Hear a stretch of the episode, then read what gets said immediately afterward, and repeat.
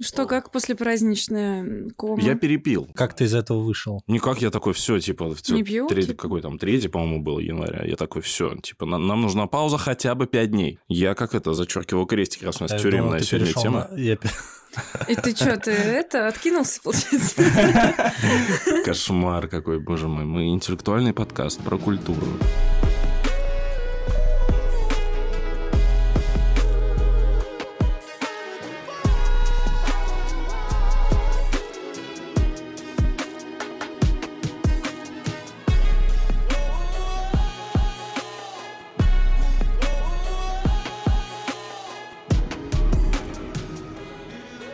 Я всем сердцем ненавижу новогодний стол. Вот оливье, мимоза. Нам не о чем с тобой говорить. э, Это селедка под шубой, А что ты ешь? Что холодец. ты А ешь? что ж ты ешь? Я Роллы? Не, я съедаю всю икру, конечно же. в Икру, любом так, месте, где я появляюсь. Так. Икра это просто вообще топ. Ну, You получается, Все, ты man. только икрой? Не, ну еще и игристое Может, поэтому шампанское. тебе плохо было? Шампанского в последнее время у нас мало, все пьют игристое. Кстати, это симптомчик такой. Не знаю, не сталкивался. Мне кажется, Не пьют сталкивался с такой сейчас- проблемой, да? Мгм. Все пьют все не, подряд. не, не отслеживала я просто. Да. Наоборот, когда я покупал два ящика шампанского на каникулы, в ароматном мире мне рукоплескали, потому что никто не брал заранее. Ты уж не рассказывай все наши секретики. Да, брали только крепкие напитки. А шампанское что-то брали в этом году меньше. Интересно. Возможно, меньше нечего было отмечать людям или провожать. Но это мысль Пессимистично. Ты ну, сказал там про новогодний стол и так далее. Но ты же любишь наверняка... Раз стол ты не любишь, то новогодний контент ты воспринимаешь?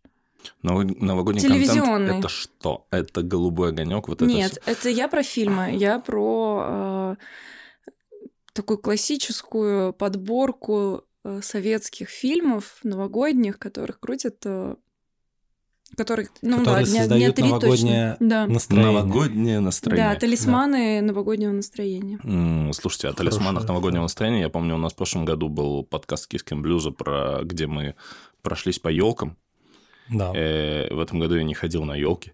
Они были? Они были елки 10, да. Десять. 10, да. Они в Вот. прошлом году были елки 10. Нет, елки 9 были. Ты, Никит, вообще не следишь, честно говоря, за кинематографом, хотя это твой профиль. Удивительно. И частей елок тоже. 10 э, ровно столько же, сколько частей фильма Пила. А, я думал, ты скажешь ровно столько же, сколько я их не смотрел. А, ну, нет, я смотрел. Мне Они кажется, как, три раз- или четыре елки видел. Они раз в год выходят, да? То есть На раз в 10 год. лет уже это да, все Тимур. Бекмамбетов как-то раз говорил, что он хочет, чтобы елки стали как бы новогодней традицией. То есть вот э, А, что ну, тем люди, самым чтобы талисманом. люди, да, да, да, чтобы люди не могли себе представить Нового года Так, без и елок. как ты считаешь, получилось у него это? Учитывая, что вот у нас э, 33,3%. Мне кажется, у нас есть другой талисман, ну, другая новогодняя традиция за пять минут до Нового года включается у всех, поэтому, мне кажется, Тимур вряд ли это Но мне кажется, он, знаешь, типа хотел быть э, мероприятием новогодним. Это же елки, они же не смотрятся новые по телевизору, они смотрятся в кино, насколько я понимаю. Да, И все тут, так. и тут он просто не выдерживает конкуренцию, потому что, я насколько понимаю, сейчас э, прокат захватил «Холоп 2». Возможно. Я не смотрел, я смотрел первого.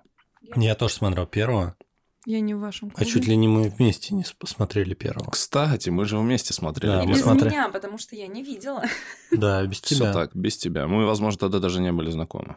Ну вот Возможно. началось. Вот так вот, друзья. Каждый раз, Не, я- каждый раз одно и то же. Не, я помню, мы с тобой сидели и обсуждали, что вокруг нас мы как будто со своими семьями пришли в кино. Такое было странное ощущение, что там вот сидела ле- слева моя тетя, справа мой дядя. Ну, просто такой контингент был. Это знаешь, когда ты вот приходишь, и вы понимаете, что вы примерно одного там образа мышления, вот с- со зрителями, которые пришли там, я не знаю, на фильм вот, э, Ф- Феллини, условно говоря. Вы понимаете примерный контингент, возрастной ценз, кто, эти, кто такие люди. А тут я пришел э, на фильм и понимаю, что вокруг меня моя семья. Россия. Разверни, Моя разверни семья. эту мысль. Ну, я видел в этих, ну, эти, видел в этих людях э, люди, которые не искушенны кино, Мгм. но они пришли насладиться кинематографом и посмотреть «Холопа». И в их Им- смехе- Именно прям кинематографом, да? Не кинчиком, а кинематографом. Ну, То есть ты кинчиком. имеешь в виду именно вот с тографом должно Ну, быть. ну, смотри, я думаю, что они говорят «кинчик», Мгм. но в голове звучит как кинематограф. Мгм. Вот. И они были, и они обсуждали его, вот там все эти смешки, обсуждения, комментарии, смех. Это все звучало как, как будто мое обсуждение в кругу семьи какого-то фильма. Вот как будто я смотрел с семьей Горько по телевизору, и вот холоп, холопа я также посмотрел только не по телевизору, а в кинотеатре Октябрь. У меня, кстати, в этом году вот из такой дичи я посмотрел э, фильм Теща. А, там Харламов. Там Харламов и, Лариса Гузеева, да. Гузеева. Я чисто туда пошел пор- И чё, и поржать как? над Харламовым И что, поржал? в образе женщины. Э, А, да. он там в образе женщины? А, я спойлернул, да? Ой, ну извините, я не теперь, знала, получ- я теперь видела- получается, вы не пойдете на тещу. Какой ужас. Я видела только этот э, а, а, какой-то плакат где-то. Там происходит новогоднее чудо, и он меняется со своей тещей телами. Я отмечу, что А, идея очень оригинальная. Да, очень оригинально, конечно. Вот э, фильм «Хочу, как ты», например, э, не было. Мне Такого кажется, вот там. есть две, две идеи, которые, мне кажется, в кино надо уже убить. Избитые, да. И, ну, уже все, их надо похоронить и На оставить. это. фильме Тутси все должно было закончиться. Это же просто потрясающе. Да. Это Да. вот та, это сделано очень хорошо, классно, красиво, вкусно, все, и больше не надо. Не, как будто таких фильмов только два. Это в джазе только девушки. Блин, да, в джазе только девушки надо. Не, ну он же, он же первый появ- появился. Да. Вот, и тут все. Ну и еще, если вдруг кто-то... Почему «Хочу, как ты» еще? А «Принцы нищие» еще. Дел... э, Чумовая пятница. А, ну хорошо. А бабушка легкого поведения. А, Вот. или он там не превращается, а переодевается, Он- он и и, есть. это. А, нет, И это не нет, он- считается. Нет, он, не он там, считается. да. это другой, да, жанр? Да, это переодевающийся. Ну, на самом деле, Гарик как бы ничего, но просто Гарик настолько смешной, что если он вот будет рассказывать, как, э, э, там, не знаю, Никас Сафронов порекомендовал ему халву в азбуке вкус, то э, это все равно будет смешно слушать, хотя там Ну нет да. юмора. Он просто, у него такая интонация, он так расставляет акценты, что это всегда Но он уморительно. эмп- эмпатичен очень. Да, есть Его- такое. Его хочется слушать, видеть, смеяться над ним. Вот, и а, ним. а так еще из того, что сейчас идет, я посмотрел Феррари, и это достаточно тяжелое кино. Ну, В точки хорошем зрения- смысле или в плохом? Ну, это, оно не создает новогоднее настроение, если мы об этом. А эстетическое Ну, удовольствие? эстетически нет, там прекрасный э, Адам Драйвер, э, там Пенелопа Круз э, тоже ничего, и она ничего не в том классическом смысле, которым, возможно, мы обсуждаем Пенелопу Круз, да, то есть не, не как объект, а в смысле она играет хорошо. А мы из новинок, наверное, новогодние праздники только «Убийцы цветочной луны» посмотрели. Кстати, да, О, мы посмотрели. чё Осилили как- в чё два захода, во-первых, все-таки три с половиной часа. Это, конечно, ну. Я скажу так, э, мне понравилось. Мне понравилось больше, чем «Опенгеймер», который был, наверное, главным событием, ки- кинособытием прошлого года. Вот. э, Но все равно это ну, не самое крутое кино, которое я видел в своей жизни, и тем более видел у Скорсезе. То есть в тройку даже не входит, назовем это так. Вот. Там неплохие герои, то есть там, э, э, кстати, очень хорош Де Ниро, там очень хороша та женщина-дебютантка большого кино, вот, которая играет индианку. И его гораздо приятнее смотреть, потому что Опенгеймер это все равно это какая-то бешеная, это такой бешеный аттракцион на перемотке, только с большим глобальным смыслом о человеческих судьбах. Вот, там идет локальная история, вот, но при этом это, она настолько в рамках этих трех часов размерена, что ее просто, ну, приятно смо- смотреть и досматривать до конца, а не просто так удержать э, руками голову и не контролировать, и мало ли ты что-то пропустишь, не поймешь и так далее и тому подобное. Вот, но с точки зрения какой-то вот такой ценности фильм, ну, довольно-таки обыкновенный. Он даже, на самом деле, вторит э, «Волк с Уолл-стрит». То есть там идет такая же система. Сначала мы показываем плохого персонажа, потом показываем, как он добивается успеха, а потом показываем, насколько он мощно опиздюлился и упал Потом на наказываем его, да. да, потом наказываем его. То есть, по сути своей, ну, драматургически написан как «Волк с Уолл-стрит». Вот. Во- И Леонард Ди Каприо, наверное, самое главное, что, мы, ну, там, что все ожидали, что прям какая-то великая роль. Нет вообще. Для него абсолютно рядовая, и что-то там... Он пытается все равно, он, пытается все равно сыграть больше, чем он может, и чем может дать ему роль. Вот своим лицом все время, как у грустного клоуна. таком. Слушай, а я слышал, что его не Брунов озвучивал. Да, Да. его не Бурунов озвучивал. Но в целом нормально. То есть я не знаю, кто его озвучивал. Как ты сейчас. относишься к э, смене озвучивающего человека? А мне кажется, вообще... Ну, я не задавался этим вопросом, пока у нас не хайп не словил Бурунов. Я знаю, что у некоторых, за некоторыми людьми закреплены актеры озвучки, типа Брэд Питт, э, Мэтью, Мэтью МакКонахи. У них тоже там типа крутые актеры. Но касательно вот, ну, поменялся и поменялся. Как человек, который в детстве слушал там, э, смотрел фильмы голосом Володарского, Сербина и так далее и тому подобное, где все и мужчины, и женщины говорили вот таким вот голосом. Вот, я думаю, что переживем. Я вообще, на самом деле, когда вот, э, скажем так, события и киностудии начали уходить, я понял, что нам надо вот с этим в первую очередь попрощаться и не питать иллюзий. Скорее всего, озвучек не будет. Но, но про вот смену голосов, оно же ярче видно, когда ты, например, смотришь сезон сериала, и ты вот только посмотрел серию, включаешь, и тут другой голос, и ты О, вообще, да. типа, что за...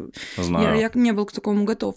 А тут ты не- до этого ничего не смотрела с Ди Каприо, и ты, конечно, помнишь голос Брунова, но все равно ты как-то немножко абстрагирован. И ты включаешь, и в целом тоже приятный голос неплохой, поэтому ну, не могу сказать, что мы страдали кстати, от вот этого. эта вот экспрессивность Брунова в голосе Ди Каприо, она там и не нужна была. Да, кстати, потому что- соглашусь. Потому что там экспрессивных сцен с Ди Каприо всего две. Не буду говорить, чтобы спойлером э, не быть, но их всего две, они длятся минуты две каждая, и при этом они вообще не влияют на сюжет. То есть, ну, как бы влияют, но они прям, это, скажем так, это не роли, не сцены, которые приносят Оскар. Ну, с- как будто в идее того, что Бурунов озвучивает Ди Каприо, изначально заложена эта бомба, потому что ну, их голоса прям сильно отличаются. Да, и голоса очень сильно отличают. Мы даже специально, переслу... когда вот были вот эти яркие моменты, мы даже переслушивали их, мы смотрели в дубляже и в английском переводе. Интересно было посмотреть. И у него голос совершенно не такой. Бурунов ему дает гораздо больше экспрессии, чем у него есть на самом Да, деле. да, А кто-то ведь даже так из известных людей высказывался, что типа не замечал Ди Каприо, потому что слушал его в оригинале, ну, смотрел фильм в оригинале. А потом, когда посмотрел в озвучке с Бруновым, понял, почему его все у нас так обожают, потому что большую долю делает как раз Бруно. Не, кстати, все, я вот, вот эту мысль слышал про Мэтью МакКонахи, что он вообще не, э, скажем так, не экспрессивен Невеликий. голосом. Нет, не, не, что он не экспрессивен голосом, а и дубляж делает его намного лучше. Там, например, приводили примеры, э, соответственно, этого э, его оскароносной роли «Далласский клуб покупателей» и «Джентльменов». Мгм. вот эти вот сцены, и ну, действительно, я даже соглашусь. То есть вот в момент, когда там он, я не знаю, там стреляет в яйца тому там ки- китайцу из китайской мафии, там говорит, когда Лев голоден, он ест, вот эти вот все такие экспрессивные сцены. На английском они прям прям теряют в в харизме, в, ш- в шамре. Потому что он даже... Да даже вот английский язык как будто не дает вот это вот э, гротеск, назовем так, потому что он такой типа When lion is hunger, he eats. И как будто он больше как это, как Ка, такой типа как змей, а не как лев, назовем Ну, то так. потому что ты как русскоязычный воспринимаешь английский язык. То есть, если бы ты был англоязычным, ты, возможно, по-другому воспринимал. Потому что я ну, знаю, например, что в э, англоязычном стендапе очень популярная шутка про то, что каждый раз, когда ты слышишь, как э, русские разговаривают со своей девушкой и объясняются ей в любви, тебе кажется, что они ругаются. Вот потому что, типа, очень много а, вот этих Ну, вот возможно, букв. «р», вот это не, вот. возможно, Возможно, как русскому человеку, мне, наверное, в Бабушка. голосе нужно больше экспрессии. Вот я могу...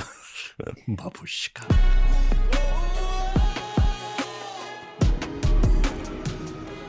Слушайте, а, а что с комедиями? Мы собрались ради комедий. Но да я- мы, мы вообще, на самом деле, долго не собирались, чтобы так справедливости ради сказать. Столько событий пропустили. А, ты хочешь это как-то прокомментировать? Ну не, ну я просто... собирался просто как ни в чем не бывало вообще. А, ну не, я просто хотел поприветствовать наших дорогих слушателей, сказать, что мы по вам очень соскучились. Ну хорошо, давай поприветствуем. Да, Все, ты поприветствовал? да, и поприветствовать. Всем привет. Сань, ты, может быть, хочешь Да. поприветствовать? Мы просим вас прощения, что нас так долго не было. Вы пропустили... Мы могли с вами обсудить, но не обсудили такие вещи, как слово пацана, Барби, Барби геймер или Барбин геймер, как это называется, подорожание яиц, вечеринку Анастасии Ивлеевой. Но мы не обсудим. Мы не Если обсудим. вы не попросите в своих комментариях. В своих, Ну, в наших, пожалуйста. Можете себе где-нибудь записать. Мы как-нибудь... Если, если попросите, то, возможно, тоже не обсудим, а возможно, и обсудим. Да. Ну, я бы подражание Но яиц обсудил. Не по- по- вот как раз единственная тема, по которой я бы не ходил, мне кажется, прям по краю. Прям по краю. Ну, потом скажут дискредитация яиц каких-нибудь, забей. До чего мы дошли? Я сегодня Даже ел... яйца не Я сегодня ел... Самоцензура. Я сегодня ел утром яичницу и увидел как раз высказывание о том, что яйца подорожали из-за того, что россияне стали их больше есть. И ты выкинул? И я прям охренел с этой экономической теории. Я такой думаю, я жду заявления како- как- какого-нибудь э, департамента, который убирает э, Москву. Как он там называется? Жилищник или что? Не, у меня И была... они скажут, россияне стали больше ходить по снегу, и поэтому мы ни хрена не убираем. У меня была другая ситуация. Я работал из дома и открыл холодильник и увидел пачку яиц. Ну, обыкновенную пачку яиц, которую э, мы все, все закупаем. И понял, что мы не ели яйца неделю. А люди голодают. И я такой, надо поесть. Но в итоге не съел, они до сих пор стоят. До сих пор стоит? Да. То есть, получается, не из-за тебя цена растет. Ну вот как будто я их придерживаю. То есть я мог бы дать их людям. Да, я мог яйца. дать яйца людям, Но не дал. но не дал. Кажется, мы все-таки обсудили эту тему. Ну, это, собственно, был подкаст про яйца. Всем спасибо.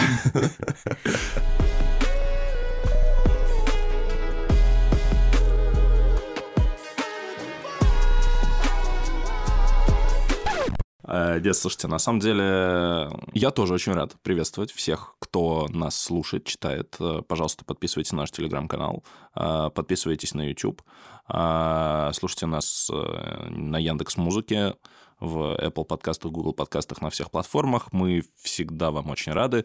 Вот. э, Да, чем от- больше вас будет подписано на наш телеграм-канал, тем больше мы туда будем писать. Я, О- я верю в эту, так сказать, э, константу. Знаешь, когда мы стали больше туда писать, народ стал отписываться. Они не были готовы. к Возможно, они не такому- были готовы к моему письму. К такому К, натиску. твоей- к твоей трансляции с э, фестиваля... к- к- Что там за фестиваль был? Я уже забыл. Какое-то странное кино было у тебя. Да, новое кино, полнометражное. Новое кино. Да, было, был фестиваль полнометражного кино, и я решил, одарю-ка я знанием о новом кинематографе наших любимых слушателей и чтецов нашего. Нет, кстати, Канала. кстати, это было хорошо. М, А Мне... вот кто пропустил, вот заходите. Да, заходите, почитайте, там очень читайте. интересно. До сих пор актуально. Мы потом, правда, превратили все это в чат. Ну и слава богу. Возможно, это как-то будет компенсировать некоторую радиопустоту, которую мы будем, Радио Перед- пустота. которую мы будем Вот делать. здесь появится. Не, я А, мемчики из предыдущих эпизодов великолепно. Не, это Radio Silence, это последний альбом э, этого Бориса Гребенщикова, когда он записывал в Америке, я вспомнил. Почему О. у меня это слово сказано? Но Radio Silence — это радио тишина. Все, я, извините, вру прям- в прямом эфире. Прошу прощения. Прямой эфир я тоже Прямой эфир. подчеркну. Для меня он прямой. Никит, ну, мы раскроем тебе маленький секрет. Но у нас кривой эфир, Никита. Да. Извините, он не прямой. Не прямой эфир. Собственно, о комедийном жанре. Долго назревала эта Да, тема, на наз- самом деле. Мы вокруг да около ходили. Да, такая, конечно, назревающая тема. Нет, знаешь, а, у меня вот, вот смотри, ты учишься на сценариста. Не, давай с другого даже конца. Я тут, когда думал о том, что мы... А почему бы нам не поговорить про комедийную тему, я натолкнулся на такую мысль. Вот вы помните первый фильм вообще в своей жизни, который вы смотрели или вот просто зацепили ваш взгляд и так далее и тому подобное? Вот я свой первый фильм помню, и мне кажется, практически для большинства это должна быть э, комедия. Вам не кажется так? Потому что ребенок... Мы не помним твой первый фильм. А ваш? Вот что вы посмотрели первый раз в своей жизни? Я так не могу сказать. Это у тебя какая-то супер крутая память. А, я думал, ты сейчас поговоришь про конкретный фильм, э, Нет, который нет, ты нет, хотел назвать комедией. Нет. А, я понял, самый первый фильм. Я не знаю. Я Ну, могу просто- наврать. Да, Хотите? не, наври, пожалуйста.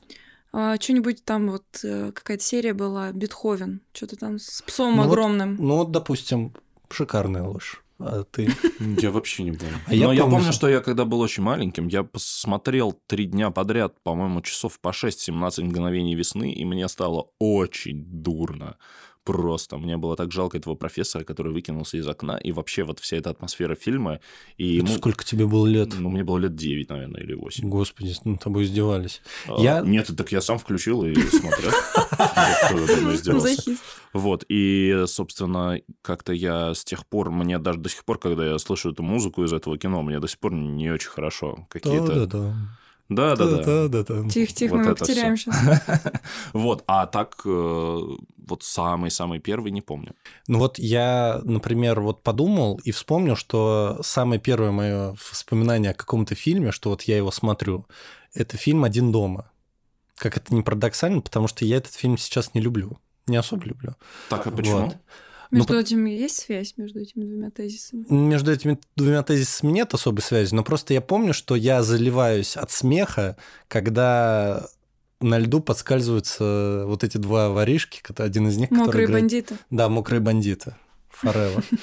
Вот. И я понимаю, что, скорее всего, ну, в любом случае, один из первых жанров ну, фильмов, который может посмотреть ребенок, это комедия. Там не боевик, не драма, не ужасы и так далее, а именно комедия, потому что она у ребенка может э, вызвать именно человеческие положительные эмоции, смех, там, хорошее настроение и так далее тому подобное. И вот мне кажется, что у всех, ну, примерно такая ситуация должна быть. Я поэтому хотел вас спросить, потому что э, как бы как будто бы ребенок, у него два варианта. Либо посмотреть комедию первым своим фильмом, либо посмотреть мультик. Но если мы не считаем мультики, то остается только комедия. Ну, ты знаешь, кстати, после того, как э, я посмотрел «17 мгновений весны», я помню, что я еще года два вообще ничего не мог смотреть. А, вот. Итак, итак А- ты в 12 лет ты вернулся на этот путь. Ну, лет в 11, наверное, в хотя, может, и в 12, я не помню. И потом я начал смотреть исключительно комедии. Вот, и моей любимой комедией того времени был «Гарфилд». Я реально, он был у меня на диске в озвучке Олега Табакова, и я пересматривал первого и второго Гарфилда, наверное, раз по шесть или по семь. А Я второй Гарфилд, момент- это который в Лондоне? Да, в Лондоне. О, господи. Где они, кстати, сме- э, перепутали котов, да, Да. к вопросу смены тел. Вот, э, там было два, там было два одинаковых Нет кота. были границ у два этого Гарфилда. приема, просто Там было нет границ. два одинаковых кота, и там была потрясающая Дженнифер Лав Хьюитт, вообще просто великолепная. И самое интересное, что э, я в диалоге в какой-то момент просто почти наизусть знал там. Ну, я охотно верю. Но у меня таким фильмом был, наверное... эм, так, так, так, так, так. И даже, даже... Не, у меня был такой фильм. Я не могу, не знаю, назвать ли его комедией, но он вызывал у меня только дико положительные эмоции. Это трилогия великого Эдди Мерфи «Полицейский из Беверли-Хиллз». Ох ты. Да, это детектив про то, как э, детектив из гетто приезжает в солнечные luxury, ну, в стиле 80-х Лос-Анджелес, и наводит там свою движ- движуху, ловит бандитов и так далее и тому подобное с учетом харизмы Эдди Мерфи. И он, я смотрел его сейчас, недавно, он не вызывает сейчас таких эмоций, он вызывает скорее чувство ностальгии. Но вот, вот этот вот харизма Эдди Мерфи, она вообще двигатель всего в этом фильме. Потому что если не вста- убрать его и добавить, я не знаю, какого-нибудь белого мужика, то вообще как будто бы фильм абсолютно... Ну, как будто, как будто это будет фильм с Александром Невским, я не знаю. Вот настолько он будет э, тяжелым, тяжеловесным, кондовым. Я, кстати, про Эдди Мерфи есть смешная такая тема. Я примерно вот в том маленьком возрасте, о котором мы сейчас говорим, э, я в какой-то момент осознал, что я несколько лет путал Эдди Мерфи и Уилла Смита. Круто. Я, я надеюсь, что это не очень российская шутка, но это не шутка, правда. Я действительно их путал. То есть я Это смотрел на. Уилла Смита и думал, как хороший Эдди Мерфи. Да, да, да. А, Я Ну, хотела единственное успеть сказать, пока мы не ушли от этой темы, чтобы а, наши слушатели тоже написали в комментах, с- если они помнят свой первый фильм, потому что очень интересно. Мне кажется, вот вообще это очень сложно вспомнить. Вот, вот так вот сходу. Да, Ты, мне наверное, готовился и как-то... А мы нет. Вот, с удовольствием почитаем, так что пишите. Да, и докажете мою точку зрения, что это была комедия. Вот. Но вообще, если вот так вот э, подойти к этому вопросу, а какие ваши вообще любимые комедии? Вот вы, что вы можете Надо сказать? прям назвать э, фильм или ты какую-то подкатегорию или временной а период. что есть под категорией комедии? Это типа ромком, там, Ну, э, черный юмор. Ну да, да. ну да, типа есть, такого. есть боди-комедия, которая завязана на каких-то животных инстинктах, там, желание секса или что-нибудь типа того. Ой, это тогда потрясающий фильм Это- без чувств. Это просто. Я не помню такой. Я тоже. Ну, он вот на одной полке с «Не грози Централу», вот, вот этот вайб. Понимаете, нет? Ну, я знаю... Не, я могу сказать американский пирог. Он как американский пирог? Ну, э, скорее да, но там нет такого удара, ну, такого прям на секс, э, такой опоры. Больше вот про... ну, Вы не смотрели «Не грози Южному Централу» даже? Не, не грози Южному ну Централу, вот, я это смотрел, да. Я не наподобие. Не смотрел? Это референс. Нет. Я тут недавно Это вот, посмотрел... э, можно Да. я сейчас Да, договорю, что это вот эти, знаешь, э, не помню какие-то года, лета, ну, нулевые, э, когда у тебя один диск, и там 800 фильмов, и вот там вот даже этот такой коллаж, вот обложка на этом, э, ну, как сказать, где диск хранится, упаковки, а, там просто коллаж из миллиона фильмов, потому что они все на этом грёбаном диске. Вот. Это вот там бы ты мог посмотреть, но у тебя, наверное, такого не было, потому что ты смотрел в этот момент «17 мгновений весны». Нет, у меня были эти диски. И с мультиками, и с фильмами. Ой, они меня спасли в деревне, когда я Это жил. же красота. Да, очень удобно, кстати. Вообще... 20 фильмов в одном это просто. Он еще как телевизор, знаешь, такая переход... удобная переходный этап от телевизора к э, интернету, потому что у тебя как будто есть выбор, и как будто его нету. Как будто ты можешь посмотреть один из этих 20 фильмов, но когда ты их посмотришь, ты уже выбираешь из любимого. Да, да, да. Ну вот, кстати, из фильмов, которые в очень раннем возрасте смотрелись очень часто, у меня еще была комедия «Предложение» с э, Райаном Рейнольдсом и Сандрой Баллок. И, наверное, я до сих пор готов включить ее там в топ-3 комедий, которые я видел. Ну, кстати, она очень милая. Она милая, она очень атмосферная. Там э, прекрасный Райан Рейнольдс, еще вот не отдетпуливший такой.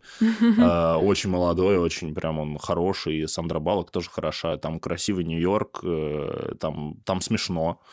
И м, Ну, то есть это такой ромком, да? это, ну да, это скорее ромком такой, типа не очень навязчивый, но он такой, он добрый, классный, короче. Вот мне, мне, прям, мне прям нравится. Меня, конечно, бросает вообще из-за стороны в сторону назвать там лучшие, любимые или еще какие-то комедии. У меня, конечно, разброс вообще. Ну, У меня тоже он дикий. Я хотел сказать вот по поводу бади-комедий. э, Я, ну, все, наверное, большинство знает хотя бы название фильма «Не грози Южному Централу», попивая суку себя на квартале.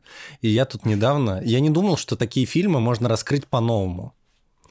И оказалось, что можно. Короче, оказалось, что этот фильм — это полная пародия фильма «Делай как надо», который был снят за несколько лет до него, э, про черные кварталы. То есть, представляете, вот... Это ну, серьезный фильм. Да, это серьезный фильм, это драма, которая там чуть ли не оскароносная. Вот, э, там в нем играют оскароносные актеры. Кьюба Гудин младший, господи помилуй. Вот. И она говорит о том, что вот, э, ну, про жизнь черного человека в калифорнийском гетто. Как, насколько она тяжела, насколько преступность захватила все, что у тебя есть выбор между, э, скажем так, стать бандитом и, соответственно, быть мертвым. Наверное, такая там дилемма.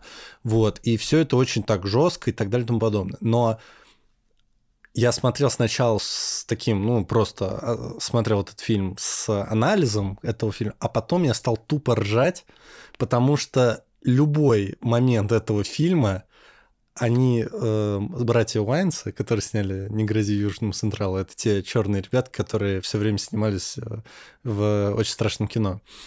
Вот. Они пересобрали любой момент этого фильма. И ты просто смотришь на этот фильм, и я, мне кажется, даже он побле... э, ну, сейчас не имеет никакого влияния в, наверное, в среде. Просто по причине... Да никто Ты имеешь в виду оригинал? Оригинал, да, Мгм. просто по причине того, что ты какой бы там кадр не смотришь, какой бы сцену там душесчипательную, когда отец там, э, там рассказывает, что за это, какое у тебя оружие, вот, ты, ты смотришь на эту сцену, там описывает свой пистолет, и ты вспоминаешь не сцену, ну, и ты думаешь не об этом, а этой сцене, об этом моменте, а вспоминаешь сцену из «Не грози Южному Централу», когда там они хвалятся своими ракетницами, там, толстыми мамашами и так далее и тому подобное. То есть фильм полностью пересобрали, дали ему другой комментарий, и он, по сути, пережил оригинал, который, ну, как бы ничем не, ничем не хуже этого фильма. Вот. Ну, я как раз ты вот пока Мне описывал... напомнило это судьбу песни «Лада Седан Баклажан».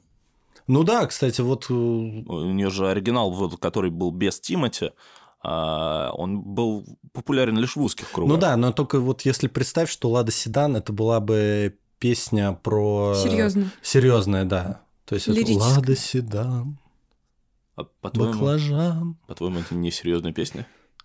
А о чем она? Как о чем? О чем? Ну, о духе времени, конечно же. Так про Ну, все можно сказать. Так все можно сказать, да? Очень емкая Песня о формулировка. Насте Царице, тоже о духе времени. Да. Я хотел добавить пафоса нашему подкасту, а вы... Ты добавил, Ты добавил. Ну, И мы сразу его убрали. Вот. Да нет, я просто хотела сказать, что ты вот пока описывал, что это, ну, грубо говоря, какой-то ремей... ремейк, Ремейк. комедийный, а, что это все очень похоже на очень страшное кино. Ты же, надеюсь, Вань, смотрел да, я его? смотрел очень страшное Когда кино. они там также пародировали жанр э, фильма ужасов, да, как Да. первая там часть, да вторая, наверное, там тоже. Да Как все, она с, этой- все с шесть. этим котом дралась. Ну, короче. А оказывается, это те же люди сделали. Тогда для меня все стало ясно. Вот. Ну, они как, бу- они, они как будто, знаешь, типа пробы пера. Да, да, да, а, понятно. а сами они наверняка вдохновлялись голым пистолетом. Вот э, как бы... Это, это ли не классика? Это ли не классика? Ты не смотрел, Вань, голый пистолет? Голый пистолет смотрел. Да, то есть это, мне кажется, очень классный фильм. Это вот образчик, пример того, как э, идеи вот пародийной комедии зародились давным-давно, А это какие годы? Ну, 70-е. Вот. Ну, это времена полицейской академии. Вот. Наверное, самая моя любимая детская комедия, которую я смотрел с удовольствием, это полицейская академия. У- практически уверен, что в Америке она не имеет никакого эффекта. Вот, типа, был фильм и был. То есть, вот, ну, не знаю. Но для меня, да и, в принципе, для ребят, с которыми я там рос рядом, для нас это был просто верх юмора. Светоч юмора. Лейтенант Маховни, One Love. Просто не могу. Но вот из таких, э, скажем так, э, ну, не, за, не, не хочу называть их опошленных, но вот таких э, комедий на неизменных чувствах, вот, наверное, мой топ, вот персональный список, это «Копы в глубоком запасе» Адама Маккея. Э, как бы скажу за меня и за Соню, Да, Там- имеет право. Да, это наша семейная классика, которая смотрится и будет пересматриваема год за годом. Что это такое? Это по сути своей А почему ты назвал ее низменной? Она не совсем уж такая... Но она не совсем уж такая, но там ум, там Не интеллект- белые цыпочки какие-нибудь. Ну, ведь. не белые цыпочки, и не очень страшное кино, и там не американский пирог, но там о низменных вещах говорят на очень Там хорошо интеллект- говорят. да, интеллектуальном Очень уровне. Если что, этот фильм снял Адам Маккей, человек, который после этого, который специализировался на комедиях, а после снял такие тоже, по моему мнению, шикарные фильмы, как э, «Не Власть. смотри наверх», «Власть» и, э, господи, «Игра на понижение». О, да. Вот, «Игра на понижение» очень классный фильм. Вообще, на самом деле, один из моих любимейших. Вот, и, соответственно, тут как бы, вот и говоря об этой комедии, то есть он переиначивает, он берет э, за основу э, жанр полицейская драма и пытается его переиначить. Он, у него есть там хороший коп, плохой коп, э, коп с темной историей, коп семьянин, и все это выкручивается до такого дикого гротеска, что просто ну невозможно не смеяться. Чего там- стоит да. Ну, там еще дуэт актеров. Да, дуэт же- актеров тоже подобран идеально, которые потом в дальнейшем стали еще больше сниматься. Это Марк Уолберг и Уилл Феррелл. А Ева Мендес в роли верной жены, Да. которая поет своему Привет, мужу. Шила. Да, привет, Шила, для тех, кто знает. И поет, и поет великую песню «Шмаровоз никогда не знает звезд». Это, конечно, навсегда. Парочку наших слушателей точно сейчас оценили эту отсылку. Так, Да. давайте э, топ-3 комедий, которые вы... Которые вот для вас. э, Что, не знаю, что первое приходит в голову. Я, наверное, назову, вот попробую И сам. небольшое объяснение, почему. Да. Я попробовал... Надо я долго... готовиться, оказывается. Да. Вот Ну ладно. надо было. Нет, в этом, в этом и прикол, что... Типа первое, что приходит на ум, Ну да, конечно. то есть самое, самое Но честное. я на самом деле тоже, я пытался придумать что-то такое эдакое, чтобы вот прям вот... Чтобы показать свой утонченный вкус. Да, но надо действительно брать первое, что приходит на ум, и первое, что ты точно знаешь, что ты пересматривал кучу раз. Вот, и я, наверное, могу сказать, что на первом месте это, наверное, Иван Васильевич меняет профессию, то есть советская классика э, никогда не стареет, особенно вот в рамках Нового года, она даже и дает какой-то, хотя там ни, вообще ни на секунду не про Новый год, но она дает вот эту вот атмосферу сказки, Да, да. сказки Сказка и, и комедии, вот.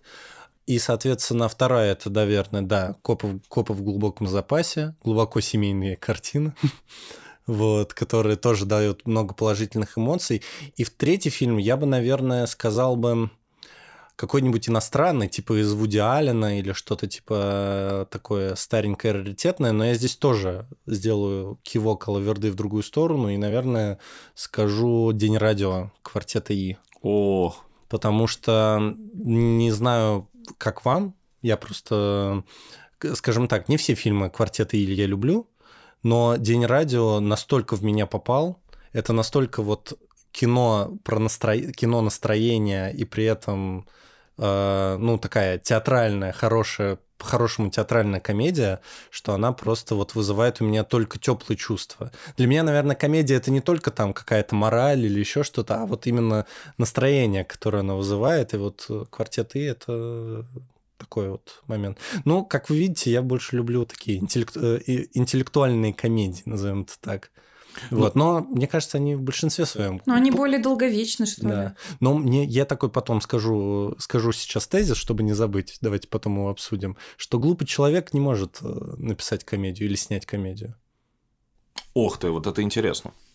Ну, я соглашусь. Ну, и в принципе вообще, типа, Ну даже клоуны это самые, самые такие, ну, типа, грустные и очень мудреные опытом э, люди, актеры комедийные тоже. То есть вообще вся эта тема э, смешков и всего прочего, она за собой держит такие глубинные чувства и Ну, я больше личности. даже про, про примеры, когда вот говорят, что вот очень страшное кино, ужасное кино, там, что оно там для деградантов, я вспоминаю слова родителей, там, тыры-пыры и так далее. Вот, и тут я понимаю, и я такой подумал, ну, наверное, это правда. Я долго был, жил с таким ощущением, а потом я понимаю, что вот я, например, однажды смотрел и понимал, что вот Марлон Уайс, Уайнс – это человек, который все время играл у Курша в фильмах «Очень страшное кино». У него стоит... У него очень интересная фильмография. У него стоит фильм э, «Очень страшное кино 1», а следом знаете, какое ки- кино? «Реквием по мечте». Не хотите вам? Воу. Да, он играл того парня, Да. друга Джарда Лето. Вот, потом «Очень страшное кино 2», потом еще какой-то артхаус. И вот так у него идет там следом один за другим. Я понимаю, и он еще был там сценаристом, продюсером вместе со своим братом. Вот, и думаешь, ну как, ну люди с таким эмоциональным диапазоном, которые могут сыграть и то, и другое, ну, как минимум, не могут, скажем так, они способны на гораздо больше, а как максимум это глубоко интеллектуальные люди. Вот, и после этого я начал, до даже изучения кино, я начал относиться к этому по-другому, что это вообще жанр для чрезвычайно умных людей. Ну, ты знаешь, мне, кстати, близка эта мысль. Но вот по поводу того, что там тебе родители говорили, что это там тупое кино, я, э, наверное, тоже влипал в такие истории, а, вот, когда там, ну, мнения расходились. А, Но мне кажется, что просто, честно говоря, по другому поколению нельзя судить. То есть э, они очень часто не реагируют на какие-то... Короче, они не вдумываются в, в смысл, В контекст. в контекст, да, и они реагируют на внешние как бы штуки, которые не входят в их представление о том, каким должно быть кино. Типа, чувак громко орет и шутит про сиськи. Приличный человек не может шутить про сиськи. Ну, Ну, например. ну И, справедливости... то есть, да, по, я по понял. сути, и- их протест, он не против комедии, а против, э, ну, Сисек. против сисек, да, против, там, не знаю, грубости, против определенных тем. ну, против того, что не входит в понятие «приличный советский человек должен». Не, ну, да, знаешь... То есть, условно, в фильме э, «Ирония судьбы» эту тему бы не подняли, а вот в какой-нибудь комедии с Адамом Сэндлером, вот, пожалуйста. Ну, я с тобой соглашусь, но, но это... иногда же может такое быть, что шутка про сиськи – это просто шутка про сиськи. Иногда это может быть такое, да, но это не, не делает эту шутку плохой, я не пытаюсь ее зачморить. Я просто скорее к тому, что претензии э, людей старше нас, я бы так сказал, они не всегда фактурные. Не, ну они не всегда фактурные, но просто я... Это к вопросу о том, что, э, ну, знаешь, типа, есть впечатление, что достаточно только денег, чтобы снять любой фильм. Но, как оказывает, ну, сейчас я точно в этом уверен, что нет, это абсолютно не так. Но бывают такие случаи. Но есть примеры, что... Но именно конкретно в жанре комедия очень легко увидеть, ну, очень легко понять, э, какой человек снимает это, умный или неумный и так далее и тому подобное. Надо потом блиц провести с ним, потому что мне теперь интересно. Слушай, я буду быдлом а, насчет, ну, э, насчет э, топ-3 комедий. А, у меня будет прям низкоинтеллектуальное кино. А, значит, во-первых, ну, тоже по критерию э, часто смотрел, хочу пересмотреть, э, как бы комфортно оказаться вот в атмосфере этого фильма, в юмористической как бы такой атмосфере.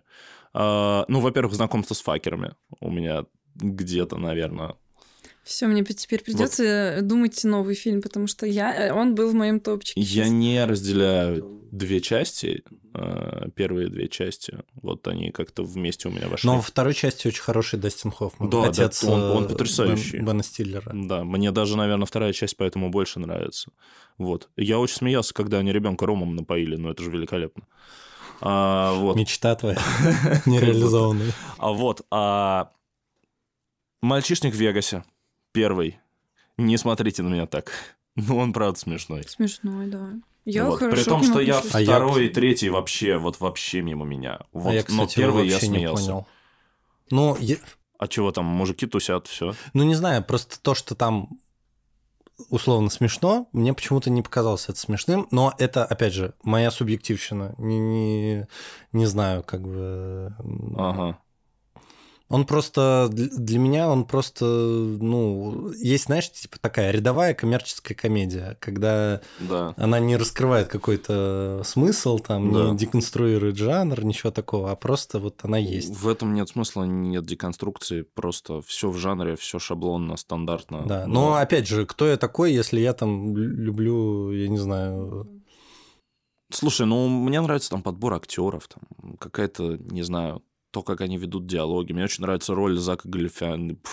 Наследуем традиции нашего подкаста и не выговариваем фамилию этого грека. Да. Вот. А Ох уж эти И третий твой фильм? А, а или ты, Да, третий – это о чем говорят мужчины.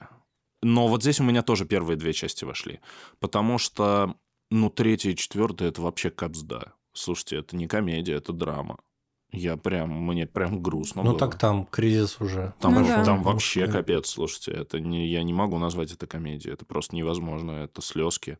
А в чем прикол квартета И? Почему, как вы думаете, он, они захватили вот этот комедийный Олимп?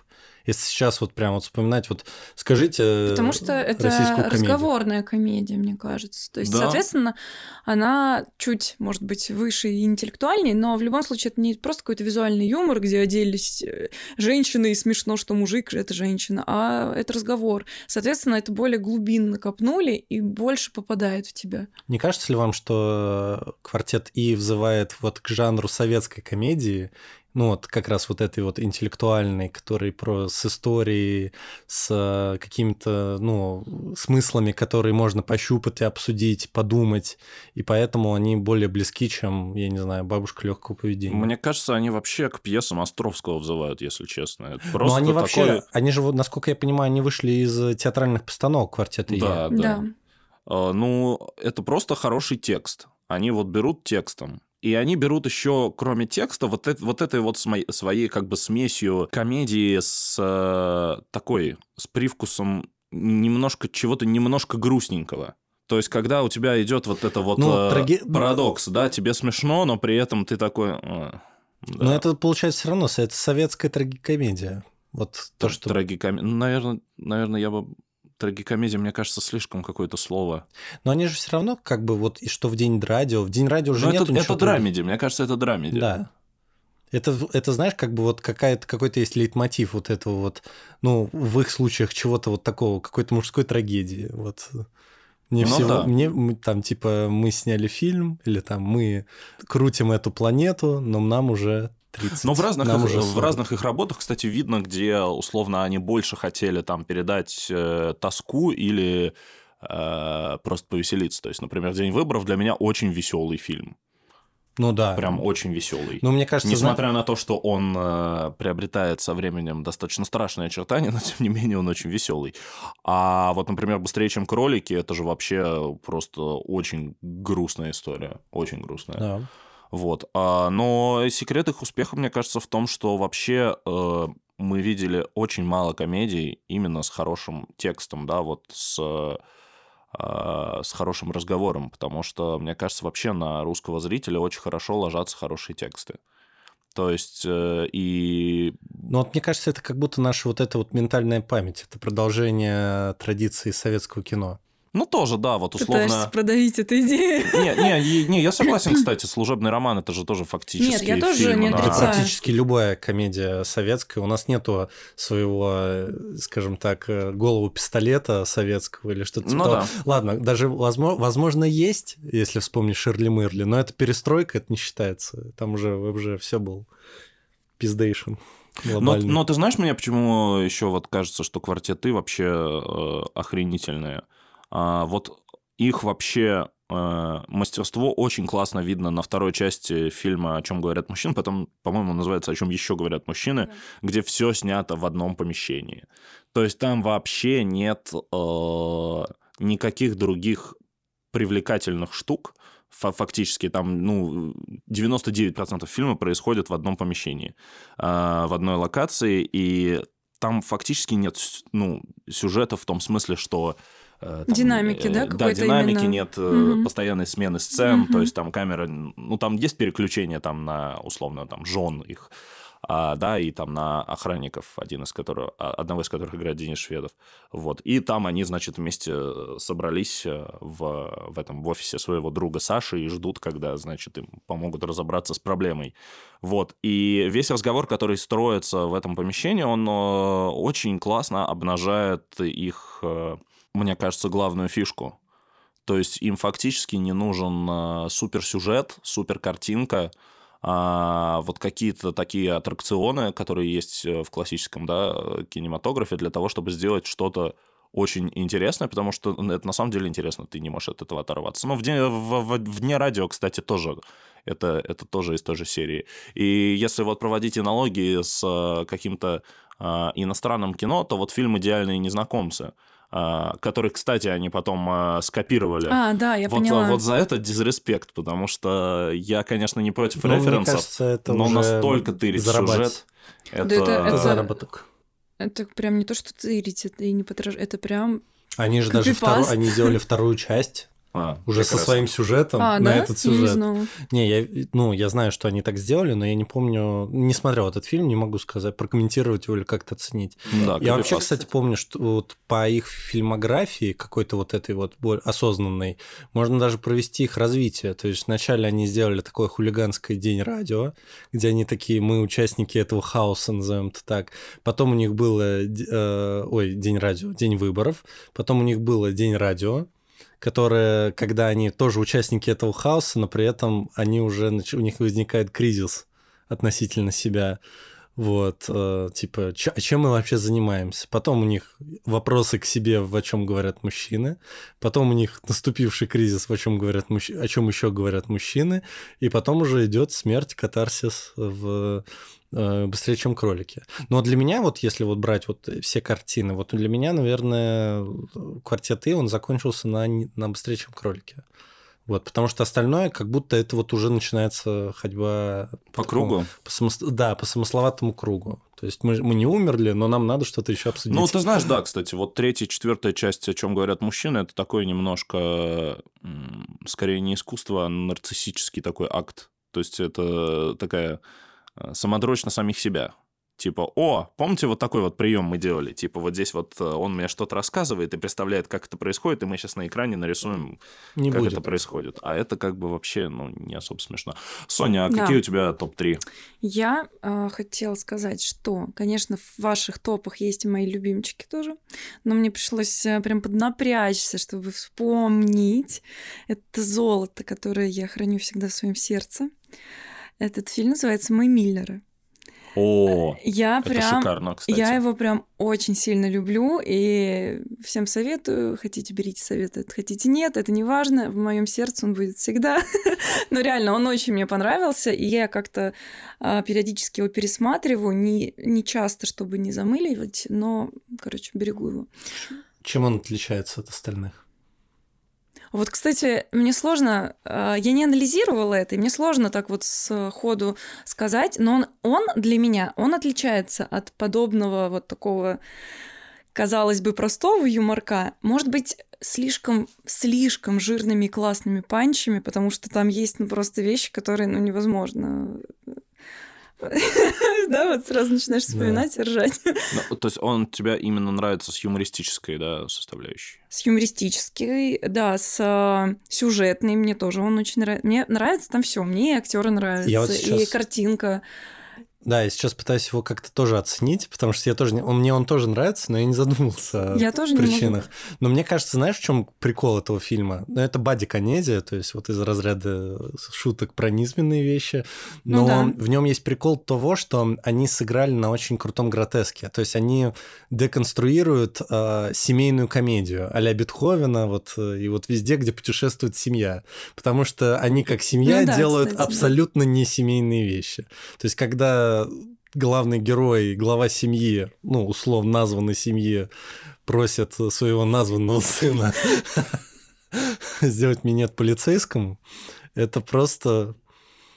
Ну, это, это разрыв шаблона, который заставляет только смеяться. Конечно, мы себя сейчас И конце- морально закопали И с в, кон- тобой. да, и в Я- конце потом поржал еще над ним, потому что он чуть не согласился. Ну, Да. ты знаешь, я как бы, честно говоря, ржал над этим эпизодом, и до сих пор мне кажется смешным, без мысли о деконструкции семейной комедии. Да. Так в том-то и дело, это я сейчас это пытался осознать. Я понял. Как бы... Ты- но ты пытался просто своему животному смеху придать какую-то осмысленность. Да, ну то есть я же не могу сейчас сказать, что, ой, самый крутой момент там, это когда Да он- просто угарно, когда Нет, сынишка это делает один из немножко, да.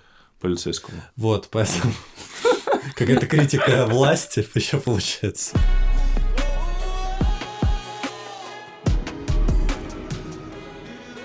Я вообще очень люблю еще Джима Керри. Его ни разу еще не назвали. А, И я вообще люблю его, в принципе, все фильмы, если мы говорим именно про комедийные.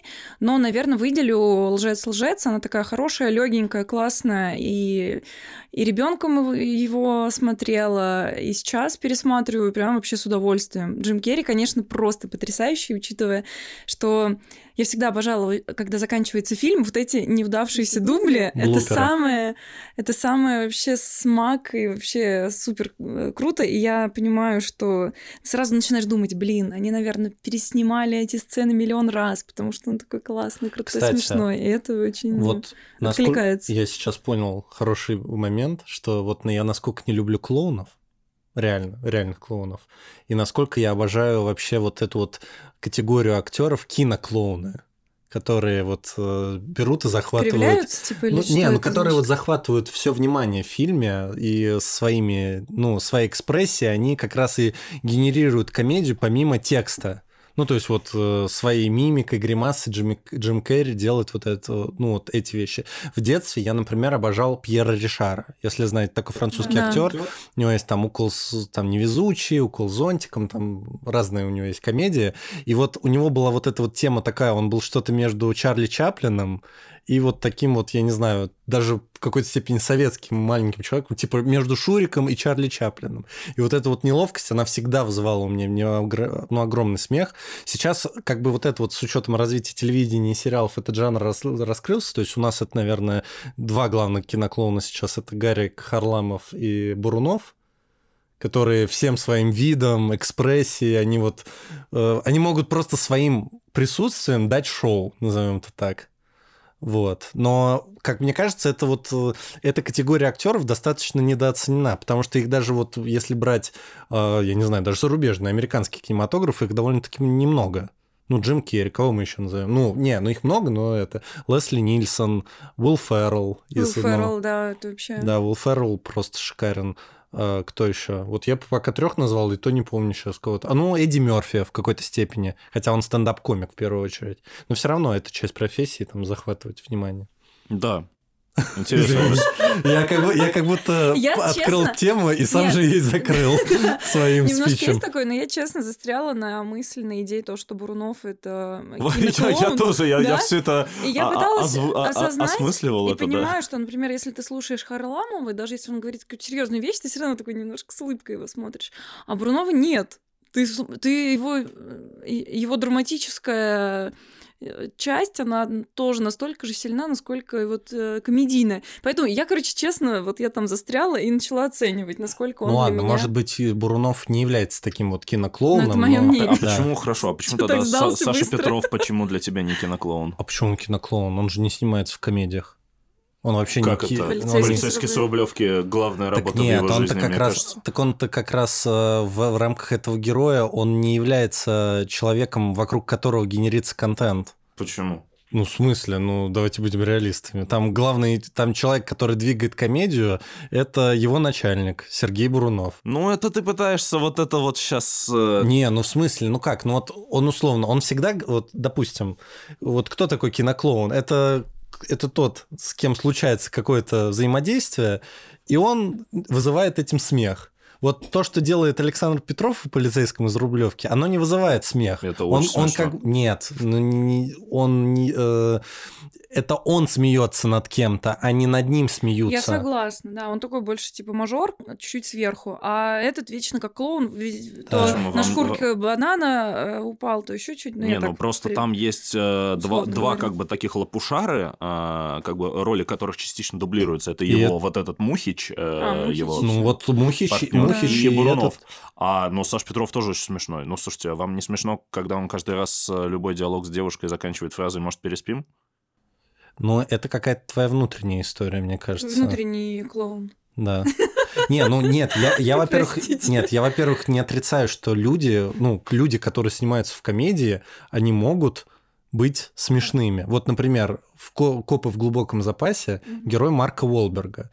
Он, по сути своей, человек, который подает эти шутки, он дает сетапы, он все время дви- двигается от себя, что он такой вот крутой коп, и он ему не нравится быть э, напарником человека, которого без смеха не взглянешь который любит печатать, который любит проводить аудиты, делать приложения в свободное время и так далее и тому подобное. То есть он а, то есть он не соответствует к, ну, гордому названию коп ни на каплю. И он над этим стебется там или издевается над ним в каком-то ключе.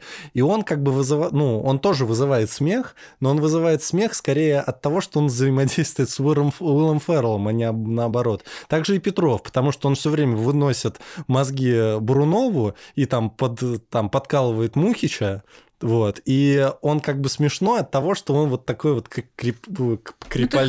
хорошую, Приколист. хорошую как, э, такую метафору взял, что он подает, Да. а тот типа забивает гол, ну, забивает там кол, шутку и так далее, короче. Э, И это подходит. Мне кажется, это Вот. вот, э, Я прям помню полицейского эту... также работает. До сих пор вот помню эту сцену, что там вот приходит совещание Сергей Бурунов, и он такой, ваше высокоблагородие, а меня на совещании было решено отодрать. И он такой, и он, по сути, сам сгенерировал, потому что мы понимаем, что Сергей Бурунов, ну, конечно же, его, как бы, это тот герой, которого, над которым издеваются. И это уже смешно, потому что он очень смешно на это поддается. Ну, я понимаю, Да, да. Александр Петров он говорит, да что вы говорите, ваше ко- высокопрестол благородие? И мы понимаем, что он ему подает, потому что не он, типа, смеется над ним, а он как бы предлагает Брунову еще сказать. Вот. А Ну Брунов да. говорит, да-да, без капельки вазелина, прошу заметить. Да. Спасибо. Кстати, вот ты сказал про киноклоунов и про Марка Волберга, и я совершенно случайно вспомнил, что третий лишний это, наверное, А, да, кстати, оди- класс. один из самых смешных фильмов, что я когда-либо видел. Ну, блин, и, да. и киноклоуном там главным является вот этот плюшевый медведь. Да, Сет А, Макфарлейн, ну, который просто- Гриффинов сделал. Это просто великолепно. Сцена с морковкой, боже мой, Блин, моя я не любимая. помню. Честно, я один раз его смотрел. Но Сцена он мне с морковкой, где он в подсобке кассиршу. Да, да, да. Самое, ну, такое незабываемое. А я, честно, блин, не помню. Ну ладно. Так, Я, Но зато я помню, блин, цитаты из э, «Полицейского с Рублевки». третий фильм. Сонь. Я как раз, да, хотела вам сказать спасибо, что вы так долго что-то тут обсуждали, потому что я все равно параллельно думала, воспользовалась этим моментом. Мы давали тебе время. Да, и прям на самом деле круто я вспомнила, очень рада, что вспомнила этот фильм. А, тоже его, его люблю, и никто его не называл, может быть, не все видели. А, История рыцаря с Хитом Леджером. А это комедия? Да. Это комедия, конечно. Ну, я не смотрел. ну, она такая немножко романтическая, но там есть над чем посмеяться, как э, э, получается вот это время рыцарских боев. э, у них они, они прислуживали какому-то там рыцарю, его убили в бою, а им не на что есть, пить, и Хит Леджер э, в качестве какого-то там э, подручного помощника, он становится тем самым рыцарем, всегда в шлеме, не показывая, что он никто, и звать его никак.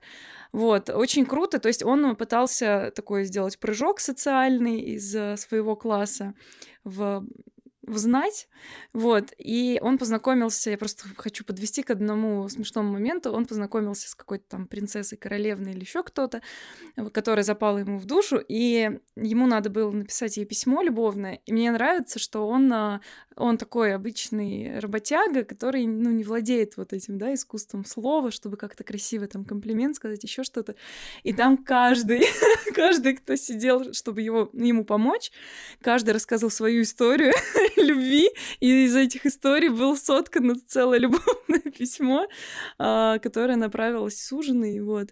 И ну, просто этот момент, он самый потрясающий, когда по крупицам собирали вот эти все какие-то красивые речи, какие-то метафоры, что там твоя улыбка как луна и все прочее. То есть, потому что у него не было такой возможности Не выразить знаю, у свои меня чувства. в голове все время сцена к- именно конечная, когда он э, с копьем летит на своего врага без лад рыцарских. Ну, он же там в итоге... Ну, я понимаю, но для меня он как будто вот хорошо. драма для меня, она тут как, как будто первичная. Ну, это, походу, я, я не смотрел просто, но я понимаю, в чем как бы ваш спор. Мне кажется, мы сейчас так немножко пограничные жанры обсуждаем. Вот это, Ну Да, да, ну, вот, да, э, вот, кстати, хорошо как бы к- Да. э, драма, которая притворяется драмой, комедия, которая Да. притворяется комедией. А на самом деле это как бы может быть смесь чего-то. У меня, кстати, ты когда про Джима Керри заговорил, я Мгм. вспомнил про шоу Трумана. В общем-то, один из самых, мне кажется, грустных фильмов, э, э, которые я вообще смотрел, но я реально там две трети фильма Улыбался. улыбался, был в хорошем Ну, вот, настроении. кстати, А потом э, я понимаю, что мне, в общем-то, здесь на экране показывают э, Жана Бодрияра. Вот, понимаешь, гиперреальность, э, симуляцию, пустыню реальности, вот это вот все. То есть что-то вообще такое, я так грузанулся. Ну, то есть, знаешь, хотя все шло хорошо. Но, кстати, вот я сейчас понимаю, что любой, кто сыграл бы, кроме Джима Керри, сделал бы этот фильм в 10 раз грустнее. Ну, то Да. есть я не, Да. не вижу другого человека подходящего, потому что он дает вот... Это же, по сути, шоу, Ну, то, конечно. что вот идет шоу Трумана, который идет в прямом эфире. И вот он идеально подходит под слово персонаж этого шоу, что вот он такой вот артистичный, ну сам по себе он нестандартный Джим Керри, и вот он как будто идеально к этому подходит, потому что если бы это его сыграл условно, я не знаю, Хакин Феникс или там, я не знаю, сейчас кого, кого бы вспомнить такого. Мне кажется, его мог сыграть Райан Рейнольдс. Ну вот, не знаю, он бы наверняка бы играл бы грустного персонажа. Грустную версию себя. Ну да, он Ага. типа потерян, как это, когда он в гробу сидел. Я не помню, как забыл этот фильм А. называется. Вот что типа того. Да. Интересно. Да, ну слушайте, кстати, мне кажется, один из э, король таких э, жанров, вот это вот смеси комедии и, и драмы, это Вуди Аллен. А. Сто процентов. Мне кажется, он вообще, наверное, такой большой родоначальник интеллектуальной комедии вот э, и в Америке, и на самом деле вот по всему миру. Мне кажется, люди, которые пишут именно разговорную, текстовую такую комедию, она, они опираются в своей голове прежде всего на вудиальновский, там, я не знаю, Манхэттен или... Литературный юмор это называют да, в, э, вот. в комедии. Хотя что тоже скажу, вот я, например, э, очень удивился, я однажды не знал, что посмотреть, и посмотрел э, «Мир и война». Э, Вуди Аллена, не секрет, что Вуди Аллен угорал, не знаю, как сейчас угорает, угорал по русской литературе. Даже если помнишь матчпоинт, э, там начало было отсылка к преступлению и наказанию. Да. Ну, там, по сути, он вторит этому произведению, но это специально.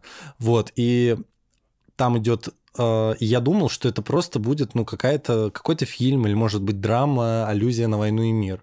А оказалось, это бади-комедия, э, ну, напис... Э, там, художественным языком описанная, которая больше подходит, вообще, вообще не похожа на иное творчество в идеальном. То есть это больше голый пистолет, очень страшное кино. То есть это, знаешь, типа как это дедушка очень страшного кино. Ну да, того времени по-любому потому что отличается. Да, потому что там Но... вот физическая комедия, шутки а там подход. типа, о, это графиня Воронцова. Однажды она грудью прокормила полроты солдат, когда они стояли под Березиной. То есть там вот такой, э, такие вещи говорится, и я такой, не может быть, это говорит Вуди Аллен. Ты знаешь, у меня такая, я как-то Вуди Аллена обособленно очень воспринимаю в мире комедий. А, то есть для меня это вообще отдельный жанр такой, Вуди Аллен. Вот, а, потому что у меня еще есть такая проблема, я не знаю, может быть, она у многих есть, может, у вас она есть. Для меня а, я очень люблю его фильмы, я очень люблю его героев, а, мне прям вот в кайф. Но я, я смотрел абсолютно до хрена его кино. У меня они все смешались в башке. У меня ощущение, Кстати, что это все такое. из одной книги у них есть, У него есть да. архетип. Он, как правило, главного героя списывает с себя то есть вот такой вот образ э, маленького остроумного человека-еврея, вот в хорошем смысле этого слова, если что. Угу без всякого негатива да. на расовой почве. А, соответственно, он его в большинстве, в большинстве его ранних вот этих золотых фильмов это герой, это герой, который списывается с себя и, как правило, играется им же. То есть, если да. мы вспомним там его тоже золотые фильмы типа Энни Холл и Манхэттена, это, ну, он там, или там, что сказал ну, Гарри. Вот эти два далее. фильма, они для меня вообще слились в един. Ну, да, потому что мне, да. они, да, они там чуть ли не через одного сняты. Там да, такая... у, у меня очень много фильмов снялось. То есть, если вы меня сейчас спросите сюжет какого-нибудь фильма, я наверняка навру. Я вам скажу, что они зашли, значит, в бар, где их загипнотизировал это, это я помню, что это из проклятия нефритового скорпиона, потому что название такое.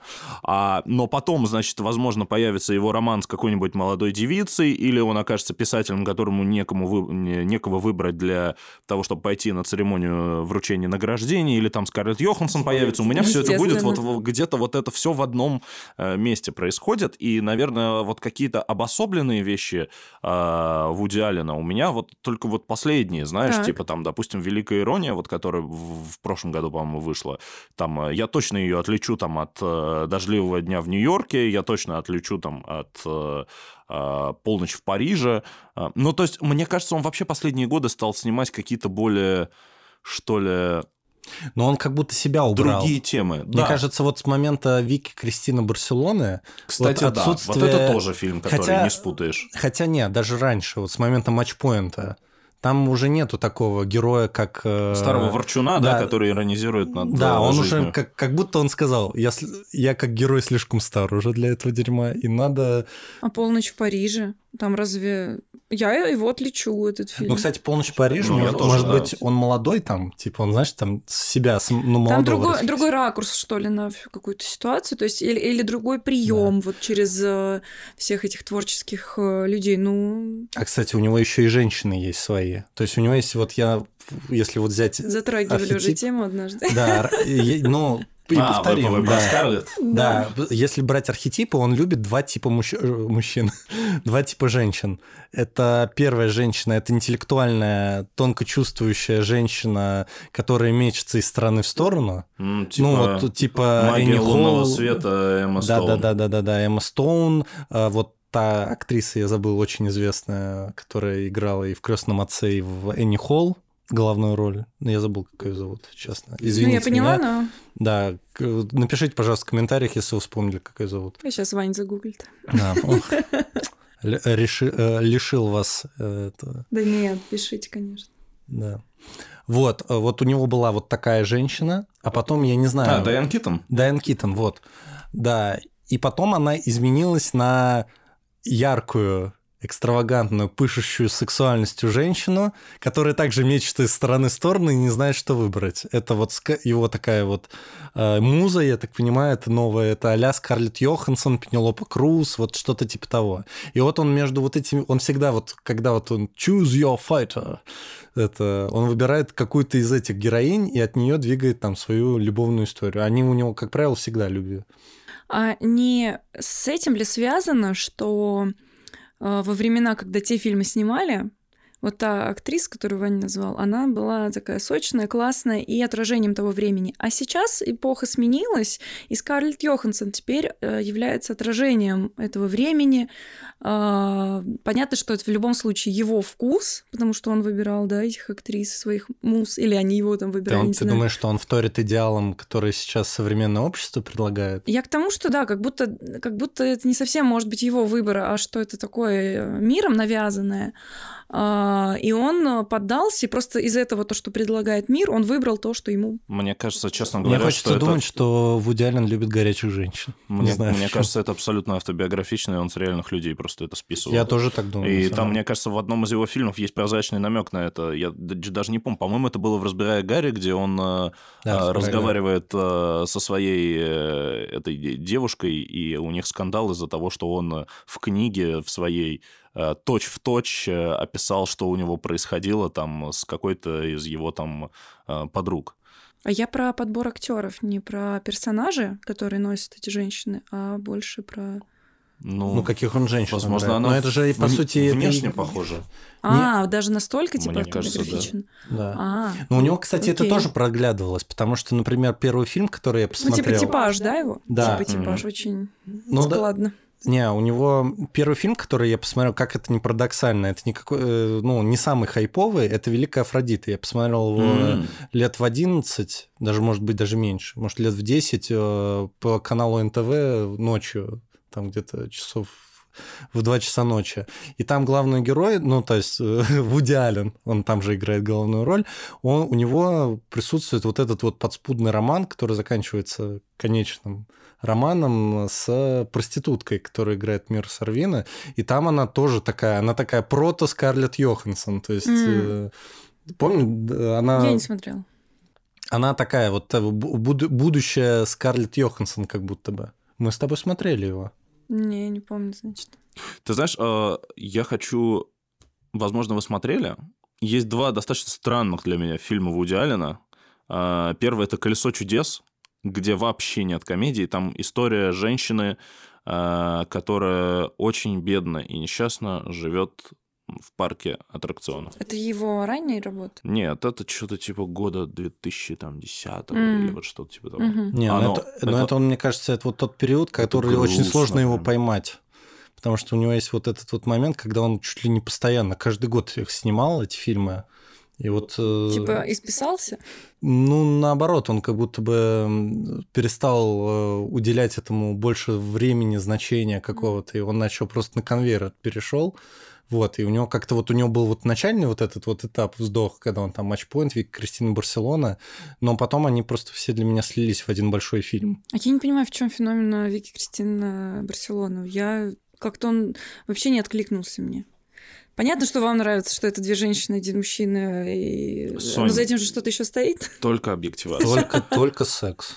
А, Ладно. Наслаждение. Там еще даже есть третья. красивой картинкой. Ну, слушайте, там съемки красивые. Это, это визуализация. Это, это, Но на самом деле он, вот... он, он, он, он вуайерист. Вот кроме того, что он любит тексты, да, и как бы интеллектуальную комедию, он, конечно, вуайерист. Ну, Не, он абсолютно. в этом как раз я его на самом деле люблю. То есть у него фильмы, по сути своей, если вот так вот подумать, сняты за три копейки. Несколько пролетов квестов по городу, несколько похождений в какое-то в какое-то место, там, я не знаю, клуб, музей, э, какая-нибудь парк и что-нибудь типа того.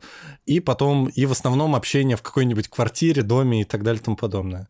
Вот, это удивительно. Но за счет того, как он наполняет пространство вот словом, шуткой, сюжетом, мыслью и так далее, вот он большой Атмосфера молодец. вот создается. Да, он драматург вот в этом Мгм. плане.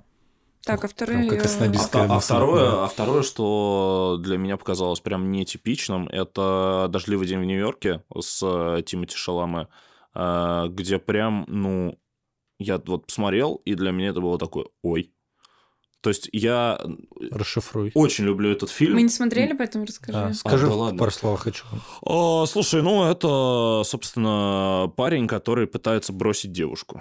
А, Тимоти Шаломе живет, э, у него есть э, роман с э, его подругой, она ему как бы нравится, но, но не прям, чтобы прям нравится. Вот, и он э, встречает э, другую девушку, которую играет Селена Гомес, э, которая ему прям, а, боже мой, какое это вот это вот все. И он в какой-то момент, да, я спойлерну, он, в общем-то, уходит от своей дамы, но это как-то не прям не комедийно, в этом нет какого-то сюра, что ли.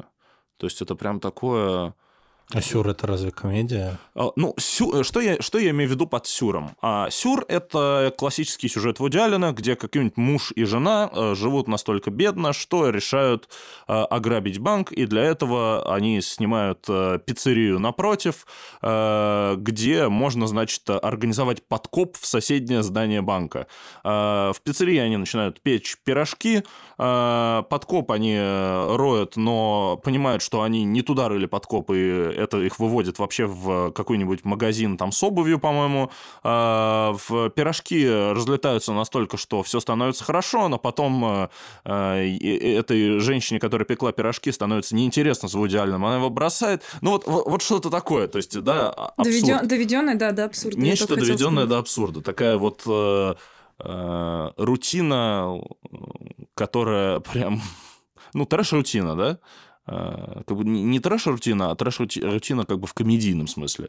Вот. А «Дождливый день в Нью-Йорке» это, ну вот он прям... Но он позиционировался как комедия, и не получилось как комедия. Или он просто драма, и ты не можешь принять драму от Я, Вуди наверное, Аллена. не могу принять, э, да, драму от Вуди Аллена. То есть это такое, э, как мне кажется, достаточно глубокое размышление о любви и о выборе. И я, наверное, этого не ожидал от Вуди Аллена, потому что мне казалось, что Вуди Аллен всегда был режиссером, который смеялся скорее над любовью и над э, вот такими всеми этими метаниями человеческих сердец. Ну, мне кажется, он и с огромным уважением. Он слишком любит это чувство. Просто он э, находит в нем другие оттенки, назовем это так. Ну, возможно, кстати, да. Ну, Ну да, прям вот так сказать, что он прям смеется над чувствами, я не могу, потому что он все-таки с уважением э, и с трепетом, да. с То каким-то есть, вот условно даже показывает все. Ну, я там два примера назову вот специально, что и по временам их разделю. Там, условно, э, Энни Холл, какой бы он ни остроумнейшей комедии это был, это был это фильм о такой огромной любви, которая быстро взлетела и которая также ударилась там об землю просто из-за того, что людям стало тесно в рамках их мирков, и они не готовы были друг другу уступить э, для того, чтобы, ну, ради общего счастья. То есть, и это, ну, но при этом это уморительно смешно. И такие там есть безумные ставки, которые потом люди на цитаты расхватывают. Ну, то есть, вот ну, уровень как бы э, этих двух моментов очень был хорошо развит там в этом фильме. А, например, Вики Кристина Барселона тоже, извините за это пресловутое э, Вики Кристина Барселона, но э, там же, по сути, это там идея про беспорядочный секс, жизнь втроем, секс втроем и так далее и тому подобное, вот эти вот разнузданные сексуальные отношения, девиации. И при этом легко скатиться в какой-то смех того, что они там все друг с другом, тыры-пыры, меняются местами и так далее и тому подобное. Ну, то есть сделать из этого, ну, просто какое-то там потребительство, взаимовыгодное потребительство. Тем более, что там такие герои, что там есть эксцентричная Пенелопа Круз, там какая-то такая мечтательная, как всегда, Скарлетт Йоханссон, непонятная другая женщина, какие и бывают в этом мире. Мир В тоже... мире идеально. Да, да нет, да и в реальном мире есть просто, просто женщины. Вот такие. Хотел сказать просто бабы, извините.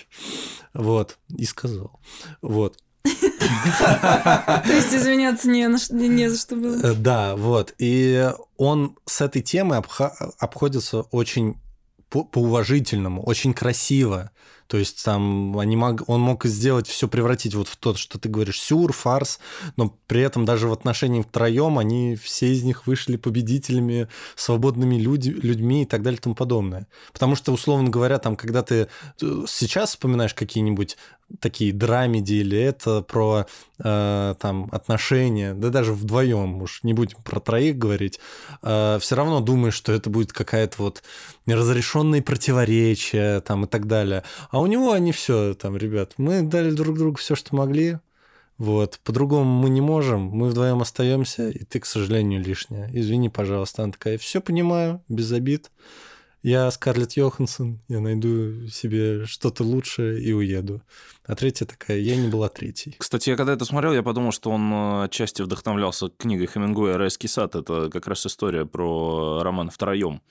А, там, э, короче, парень с девушкой э, очень богатые, прожигают жизнь, и в какой-то момент девушка приводит в отношения подругу и говорит, теперь мы будем любить тебя по очереди. Вот, и там тоже примерно исход э, в духе, ну, извини, ты теперь лишняя. Я не знаю, я хочу думать об этом, это меня, конечно, описывает как человек, но ну, я... почему? Ну, это классика не, как не, бы не, американской литературы. Не, не, это не, вероятно. Он еще не договорил. Не, я не про, но... я, я про напряг... Вуди Я напряглась. А. Да, я как будто хочу верить, что вот эти вот все сексуальные приключения, которые сталкиваются в кино, они были реально с Вуди Алленом. Но, кстати, а. зная его, его биографию, как будто так и было назовем Но вероятность так. высока. Вероятность высока. Он либо был ну, уч- непосредственно участником таких вот сексуальных ну, передряг, видел, да. назову это так, либо был в непосредственной близости. Да, либо очень хотел там быть, и поэтому но для того, распространяет это но для, тех, для того, кто хотел бы там быть, он слишком как будто хорошо все понимает, назовем это так. Вот. Ну, вообще для того, чтобы, мне кажется, снимать такие истории, они, мне кажется, могут быть только автобиографичны. Ну, либо высокоэмпатичные, то есть человек должен просто войти в положение. Ну, войти, войти в положение, да, типа это, это было с кем-то там рядом с тобой, там и не выходить. Прекрасно понимаешь, о чем речь и все такое, да. Я согласен. Но при этом, ну, как бы повлиял ли он на весь мировой кинематограф? Я думаю, что да. Он точно повлиял на российский кинематограф. Вот «Квартет И», мне кажется, это идейный продолжатель, э, соответственно, в идеально. Ну да, стилек похожий, потому что, опять же, разговорная тема, а, какие-то разгоны там тоже до абсурда, а, или там, наоборот, на молекулы разбираются какие-то темы. Это... Ну, я, я, кстати, не уверен. Мне кажется... Но я вот первую часть, о чем говорят мужчины, сразу вспоминаю. Ну, как тебе кажется, квартет И, вот когда вот они... Любой, кто снимает фильм, он э, руководствуется какими-то референсами. Это должно быть примерно как что-то. Вот что квартет И, чем квартет И мог вдохновляться? Меня смущает э, вот аналогия с квартетом И в том, что у них четыре персонажа. И мне кажется, ну, что... Ну, это просто текст разложен на четырех. Так их четверо, они же не могут такого. быть э, там типа... Я имею в виду, что Вуди Аллен рассказывает это чаще всего от лица какого-то конкретного персонажа, и у него как бы это вот такая история от первого лица, да, классическая. А они рассказывают от каждой от себя. То а есть они... там, там же у них тоже есть роли, типа есть безнадежный бабник, женат, жена, женатый безнадежный бабник, человек обреченный быть всегда один, абсолютный семьянин, и не абсолютный семьянин, назовем это так. Кстати, возможно. Мне кажется, они гораздо, гораздо более вероятно пришли к своему формату когда они просто, не знаю, сидели, что обсуждали у себя на кухне там. такие, ну, вообще мне просто а кажется... давай разгоним это, типа, на, на паблик. Ну, это же, по сути, как условный стендап, вот это вот. Ну да, вот, конечно, конечно. От, откуда ноги идут там к э, Вуди Аллену, который тоже был стендап-комиком. Интересная мысль. Вот. Он а, был стендап-комиком? Да. Я у не знала даже, этого. У него даже фильмы есть просто, ну, где он стендап-комик. Ты как раз Энни Холл. Что-то я не помню этот э, момент. Ну, кстати, я не задумывался, что это связано с э, его стендап-комедией. У меня он, наверное, больше ассоциируется с... Ну, просто она еще тогда не была стендап-комедия. То есть его стендап-комедия... Ну, он был стендап-комиком, но его стендап-комедия — это то... Это еще до Эдди Мерфи, назовем это так. Вот, ну вот мы считаем там... Стендап до стендапа, я Да. Ну, типа, да, не было такого жанра. в Ну, это знаешь, как вот как у нас... э, Жванецкий Да. Жванецкий, да, там э, как-то Семен Альтов, там, не знаю, Ян Алвазоров, и вот который с текстом такие Задорнов. говорят. Да, Виктор Коклюшкин, Царство Небесное. И Задорнова тоже. Задорнова, вот. Ну, и он, соответственно, тоже про свои темы и так далее и тому подобное. Ну вот. Сонь, что ты думаешь об этом? О о, чем? о концепции э, того, что квартеты подражают Вуди Аллену. Не, не подражает, я думаю, Никита хотел сказать, что они Идейно идейно продолжают, да, вот как бы уже в, в современных реалиях. Но я больше согласна, чем нет. И я уверена, что если отвечать там на первый Никитин такой риторический вопрос, повлиял ли Вуди Аллен, да, на комедию, конечно, да, потому что ты, вот, Ваня, например, тоже сам сказал, что для тебя это вообще отдельный поджанр. Вуди Алленовское, в принципе, кино. И это реально так. Мне кажется, весь мир так этого и воспринимает. Это не то, что это не прямо откровенная комедия, потому что не ржешь прям так вот в голос. Это не прямо откровенная э, какая-то драма. Ну, не всегда. И это что-то всегда на таких тонких материях играет. И в этом и есть его вот э, стилек. Хочется еще сказать, что как будто бы, ну, знаешь, такая подспудная мысль, что как будто э, советская комедия, она произошла тоже от Вуди Алленовской. Но они, по сути, это одногодки все. Они одногодки, да. Ну, Да. там, скорее всего, просто общие были вот эти веяния, там, А я французское думаю- кино. Да, да, французское кино повлияло. Все изменило французское кино.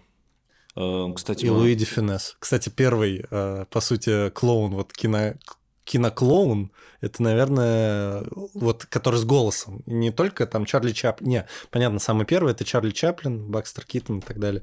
А вот э, который с голосом, это, наверное, вот французский Луи де Фюнес, который там Фантомас и вот это Мгм. все. Вот. Да, наверное, вот французская волна, потом и оттуда пошли две школы. Я сейчас, кстати, вспомнил, что я в прошлом году посмотрел одну охренительную французскую комедию «Мое преступление» называется. Не Очень смотрел. классно. Если не смотрели, посмотрите. А мы Это- смотрели это это прям- старый? А, он 23-го года. А, Вот. А мы смотрели прекрасную Ну, новогоднюю комедию «Апартаменты» Билли Уайлдера. Это человек, который снял в джазе В только «Джазе только девочки. девочки». А, да, вы мне рассказывали, кстати. Да. Я, я добавил ее себе Всем в, надлежаще в советую. Очень, очень прекрасная новогодняя, причем комедия. Она такая, она, она черно-белая. Она, если вы, скажем так, э, более к современному кино тяготите, а, возможно, вам надо нек- некоторое время перетерпеть, но она безумно остроумная и очень душевная. В ней прям видно ну, кстати, в ней виден э, вот тоже, чем мог вдохновляться Вуди Аллен. По сути, он смотрел, мог в детстве смотреть эту комедию, это 40-е года. Он мог смотреть и вдохновляться, просто говорить о своих э, вещах. Там же еще тоже надо понимать, что э, то, что снимал ли в те года, у них же был мой там кодекс, я забыл, как он, он как он назывался. Да-да, Мне- которые снесли в 70-х. Цензура, Да. короче. Да, у них была государственная цензура, впрочем, как и в, советск... у- в советские года, которая не давала им говорить про низменные вещи. То есть нужно было говорить Кодекс про... Хейса. Да, кодекс Хейса, вот. Не, которая не давала говорить о каких-то низменных вещах, там, о сексе. такая актуальная тема. Ну, это у тебя такая, знаешь, э, романтическая интерпретация кодекса Хейса. Я думаю, главным Ну да, образом не, он ну просто существовал вопрос для пресечения коммунистических и социалистических идей в кино. Ну да, но в любом случае, там, условно, если у него, скажем так, э, в фильмах Вуди Аллена, там, условно, в комедии Вуди Аллена того времени уже есть вполне себе любовница. Такая героиня вообще, как Мгм. любовница. Там, э, сме- там тоже она есть, но она подспудно как будто бы, ну, знаешь, типа, есть тема американской мечты, и там ты смеешься, как будто вот эти люди, они, типа, не соблюдают американскую мечту, там, что они вот изменяют своим женам, вот такие вот непорядочные.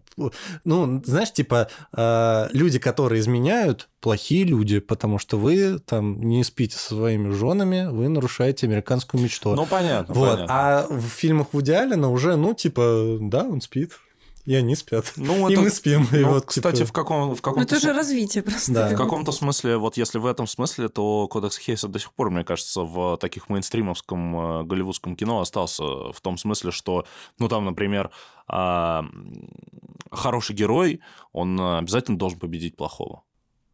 И Кстати, классическим его вознаграждением будет его любимая женщина. Ну, мы же понимаем, Ну что да. вот этот вот э, сюжет, он, он постоянно как бы продавливается. То есть есть очень мало фильмов, где плохой герой э, побеждает хорошего.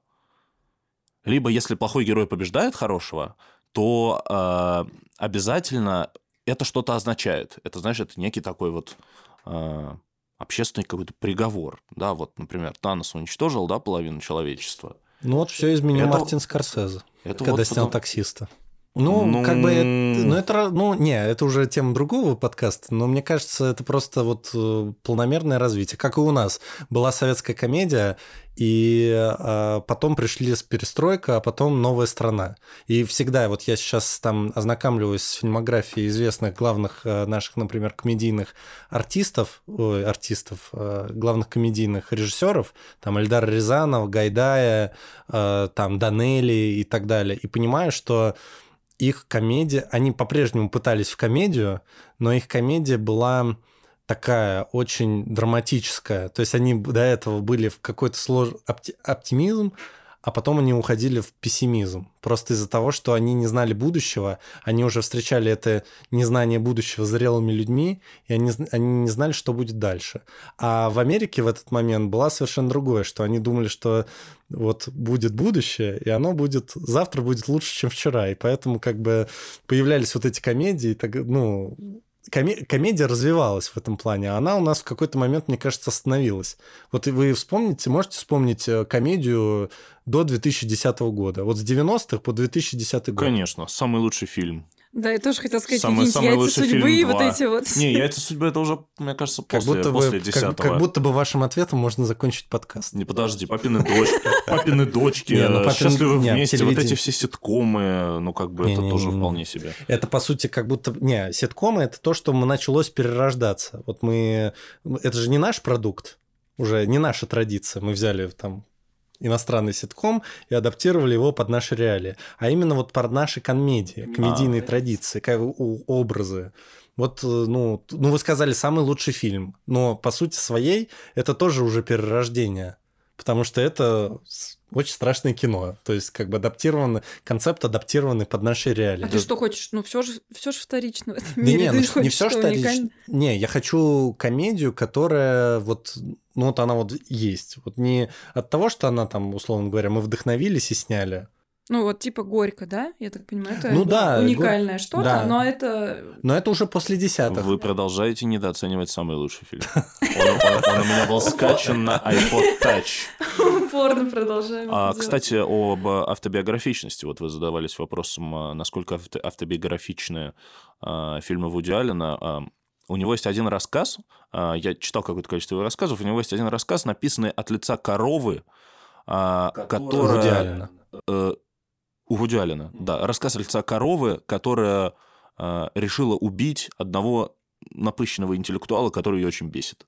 Мне интересно... Человека. Человека, да. Вот мне интересно, это автобиографический рассказ или нет. Ну, возможно, он просто хотел стать... Возможно, это и рассказ, а не фильм, потому что он просто хотел поэкспериментировать и встать на место коровы. Но мне ну, кажется... Да, просто он мог форму да. взять, типа, скотный двор. Вуди Аллен же не корова. Стиле. Ну, ну как бы... Это, конечно, из разряда... Это элемент... Это из разряда... Один из моих лучших анализов. За сегодня? Ника, ты не зря учишься. Да, спасибо вам большое.